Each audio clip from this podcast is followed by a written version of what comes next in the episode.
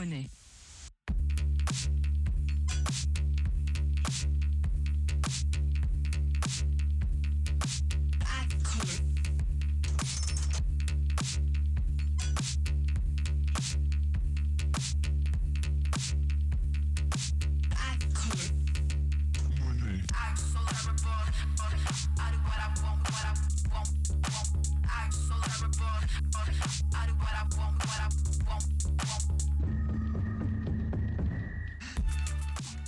Well, hello, and welcome back to the second installment of Travel with Stephen Roundtree. If you've been with us since the beginning for this incredible long run, it's good to have you back, as always. And if you're tuning in for the very first time, then welcome. Uh, this is where we talk about practical ways to magical days in Europe and other hot topics. And today, we're going to be talking about one of my favorite days in Europe. I like to call it the Two Tates which is a hilarious comedic play on the Two Towers. Although maybe I should save my Lord of the Rings references for when I cover Oxford, specifically uh, where J.R.R. Tolkien wrote with C.S. Lewis and other notable writers in their little club that they like to call the Inklings, and which I'm in no way jealous of. By the way, uh, despite what you've heard in the papers, I mean, who wants to write literature in a Starbucks wannabe pub Okay, for a quick overview of this Stephen Roundtree travel trail, we go from Regency Cafe for a traditional English breakfast to Tate Britain and its wonderful collection of Turners. And Turner was the painter that the pedantic gentleman in Midnight in Paris referred to as one of the fathers of Expressionism. Um,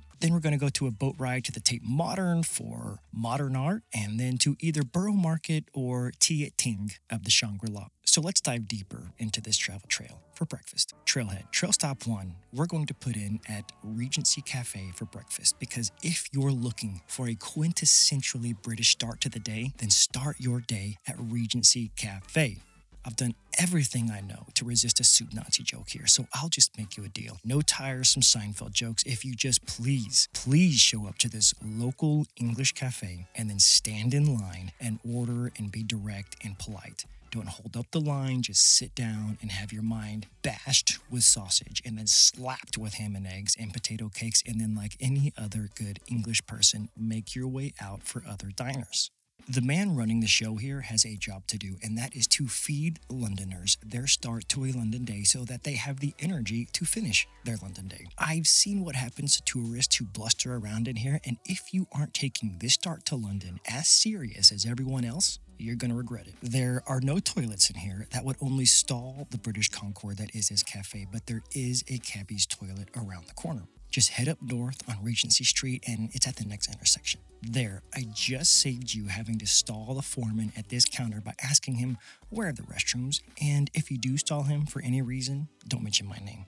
You've been warned. The line here is hit or miss as far as lines go, but don't worry about it, it moves. What you should worry about, though, is if you're looking for anyone to respond to ma'am called out repeatedly, like cattle mooing for a waitress for a refill of your orange juice, is another place to start your morning in London. So here's where they filmed the scene in Layer Cake where Morty, played by George Harris, who also plays the Auror in Harry Potter, named Kingsley Shacklebolt, uh, pummels a dude, while a pre-James Bond Daniel Craig watches on. I always think of this cafe when I hear of the famous but unfortunate phrase, I loved the history of London, but I just got tired of fish and chips and pubs, um, which is a little bit like saying, I loved the energy of New York, but I just got tired of boiled hot dogs and dingy bars. I'm not sure in what other cities people think it's the best idea to do the majority of their dining in bars, and I'm not sure how London slipped into that category, but Regency Cafe is the traditional food that you're looking for. This place reminds me of my great aunt who used to make homemade bread for us cousins when we had family reunions at her house in Tyler, Texas. She could have driven to the local supermarket, bought plastic wrapped bread, and we would have gotten full and lived another day without the threat of starvation. But when you don't have a lot of money, you can't spend a lot of money to show love for those around you, like expensive plastic surgeries or big FU engagement rings or giant countertops. What you can spend is time and love. You can spend time and love into making ordinary things into special things. Like my great aunt, who woke up two hours before us and, using the starter that she kept going for 27 years, made a sourdough toast from scratch. Warm, fluffy on the inside, crunchy on the outside, and she made every person feel that warmth That is the magic behind a place like Regency Cafe. Trail stop two, the first of the two Tates, the Tate Britain. Oh, yeah, the young, free spirited Tate Modern does have an older sister who can not only offer deeper, more mature conversation, but is just as beautiful as her younger sister, and in fact, is the one who showed her little sister how to put on makeup. So, out of Regency Cafe, head east on Page Street through the buildings that are checkered boards for giants. You'll know what I'm talking about when you get there, and then take a right to head south on Marsham Street and keep going straight as Marsham becomes Herrick Street and then you'll come to a little park called the Millbank Gardens for a sit or an outdoor elliptical. Both are available there, or just cross through the garden. And on the east side of the park, there's the back wall of the Tate Britain. Take Atterbury Street around the side of the Tate Britain, and there's the river and the steps to the Museum of 500 Years of British Art. What's fun here at the Tate Britain is their walk through time rooms. British art from the 1500s to today, organized chronologically. It's very Mary Poppins ish, the way you jump into the 1500s art here and don't come out until the present day.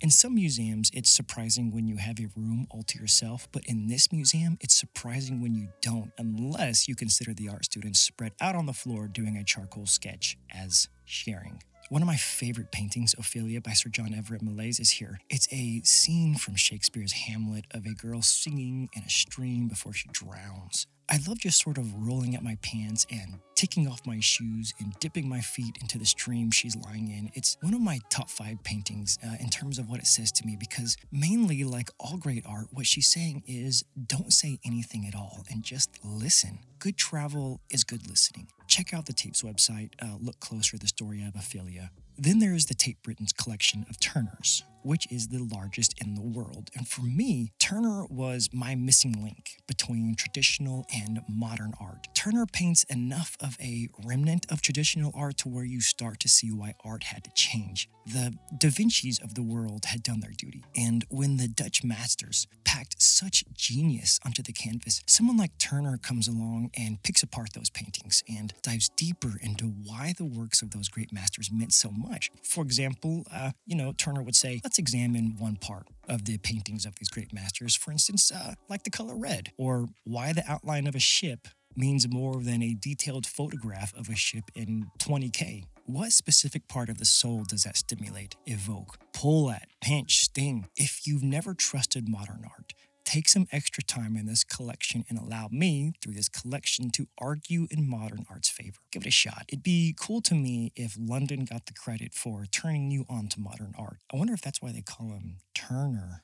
I'll hold for applause. Although, what's funny about Turner is that when you Wikipedia Turner, one of the first things the article mentions is that Turner proudly, despite enormous success in some of the most pretentious high art circles that exist, kept his blue collar Londoner Cockney accent. And that makes me wonder how a man who proudly retained his blue collar London Cockney roots would respond to the pedantic art professor in Midnight in Paris, comparing him to Monet. Am I what? You could compare me with some French twat juxtaposing colour. If that French doll is the father of abstract expressionism, then that makes me the granddad, don't it, you geezer?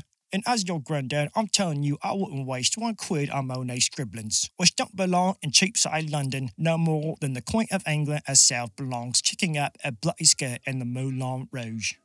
Another hole for applause.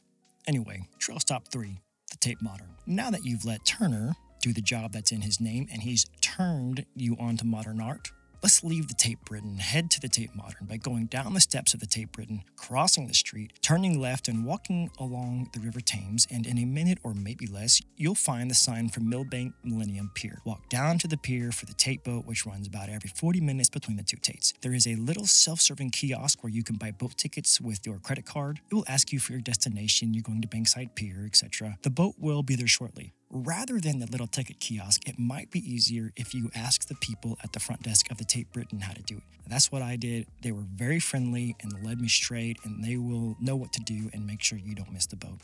As far as the commuter boats of London go, they're convenient and easy, so take a deep breath of river air, my friend. And if you're curious, my very British brother in law used to take the commuter boats to work uh, back when he was a young lawyer living in London, and so that's how I discovered those. Uh, this particular boat ride from the Tate Britain to the Tate Modern will backstroke you down the River Thames Past such tourist attraction as the Eye, if you're curious, disembark the boat at Bankside Pier, which is unnervingly close to Millennium Pedestrian Bridge, if you want to turn and go that way.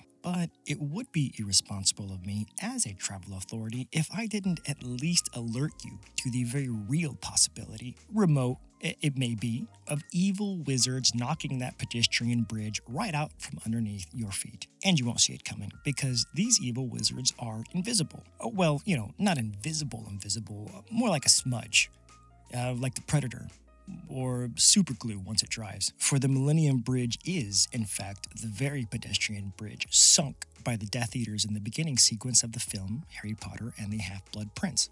Of course, now that I ponder on it, I wonder how the Death Eaters' Central Command decided that a pedestrian bridge would be the target of greatest tactical advantage to wizard world domination. I need a target, people, the Death Eater Colonel would have said, We're from the top is to hit the muggles where it hurts. They've ignored the magical world for centuries, and that can't go unpunished, or they'll think we're weak, even though they don't know we exist. Colonel looks to the other officers in the room, drinking their scotch, sitting around the old oak table they've been sitting around since God knows when.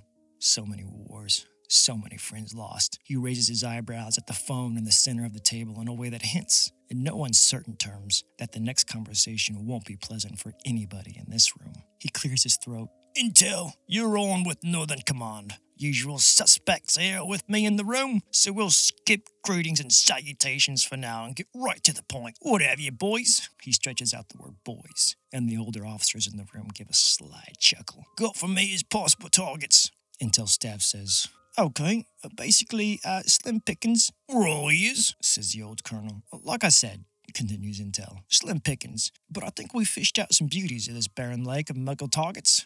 On the double, shouts the old colonel. First, says the intel guy on the phone, there's the BT communications tower. Then, as if knowing the colonel was looking at the speakerphone with a puzzled look, the intel guy clarifies with that big communications tower that's featured on every coffee table book ever written about London is between Marylebone and Bloomsbury. If you hit Fitzrovia, you've gone too far south? Ah, the colonel nods his head. The one that looks like the giant cock. He stops, clears his throat, cheeks bright red, as if remembering last week's sexual harassment training. He avoids eye contact with the female officers in the room. Come on, Intel. Have you got any targets with some real meat? Folks upstairs want to hit the muggles where it hurts. One could make the argument, says the Intel guy over the phone, that hitting the BT communications tower would destabilize the entire muggle communications of London.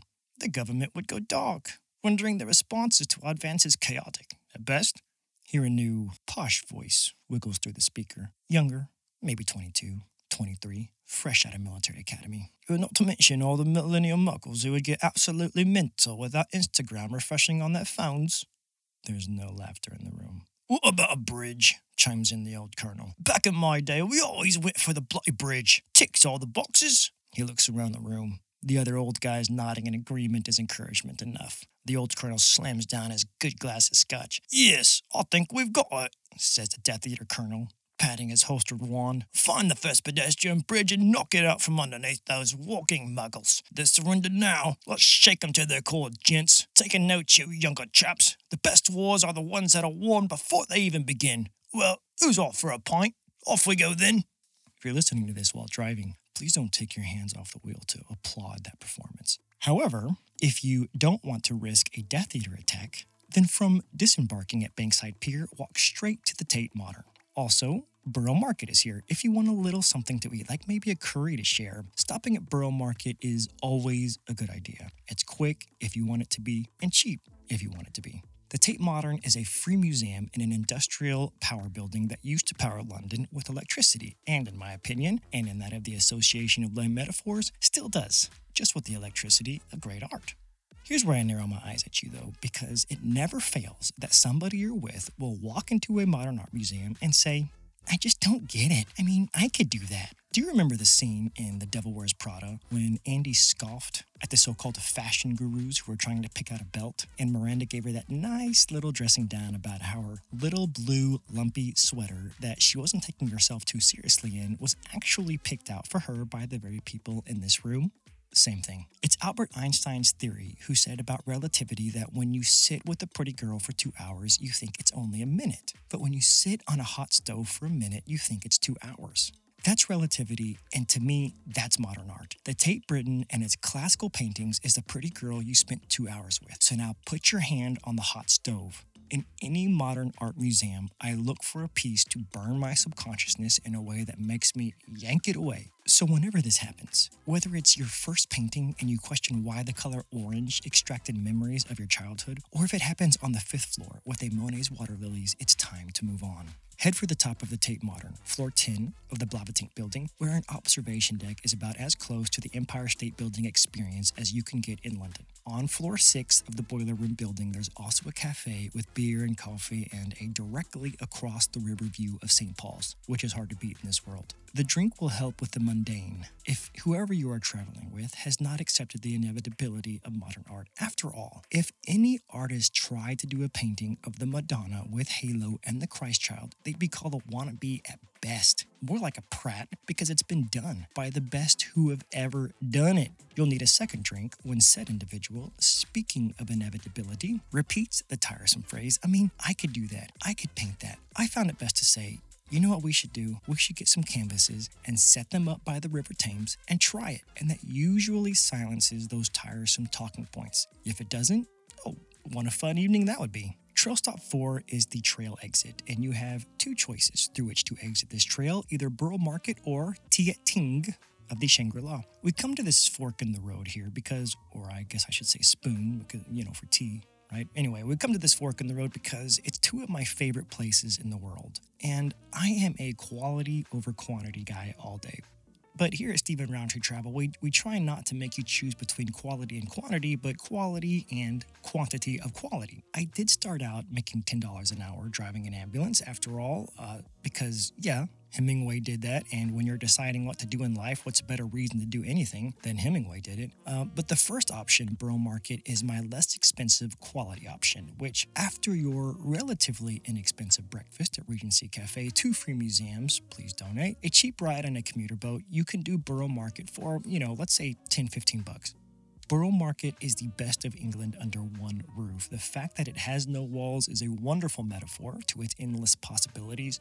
Curry, one stall, venison burgers from farms two hours north, the next stall. I've probably stopped at Borough Market more times than any other place in Europe, sometimes twice a day. It's lovely, and it even includes a place to go to the bathroom. And here's my quantity of quality option tea at Ting of the Shangri La because we did traditional England at Regency Cafe, past England at Tate Britain, modern England at the Tate Modern, and now it's upward and onward, but mostly upward to the 35th floor of the futuristically designed Shard, the tallest building in the UK, for tea at Ting of the Shangri La Hotel.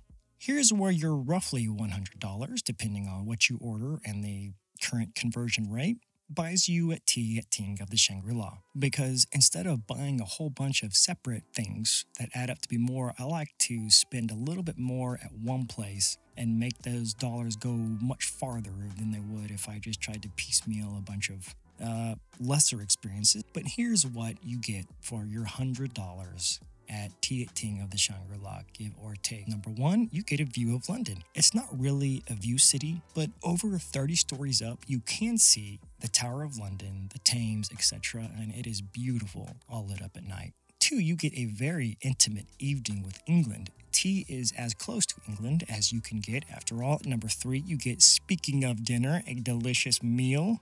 You gotta eat somewhere like Jim said in the office. Number four is evening drinks. I spend between fifteen to twenty dollars per crappy cocktail in say New York when I don't want to be rude, and uh, I accept invitations for drinks. Have your drinks here. Number five, urinals, some 30 stories above London, which are bordered by clear glass windows. I don't know how much you would pay to use a urinal while looking out over one of the world's great cities, but I, I don't know it's worth at least some of that hundred dollars, right? Um, number six, if this means anything to you, a social media win, if that's your thing.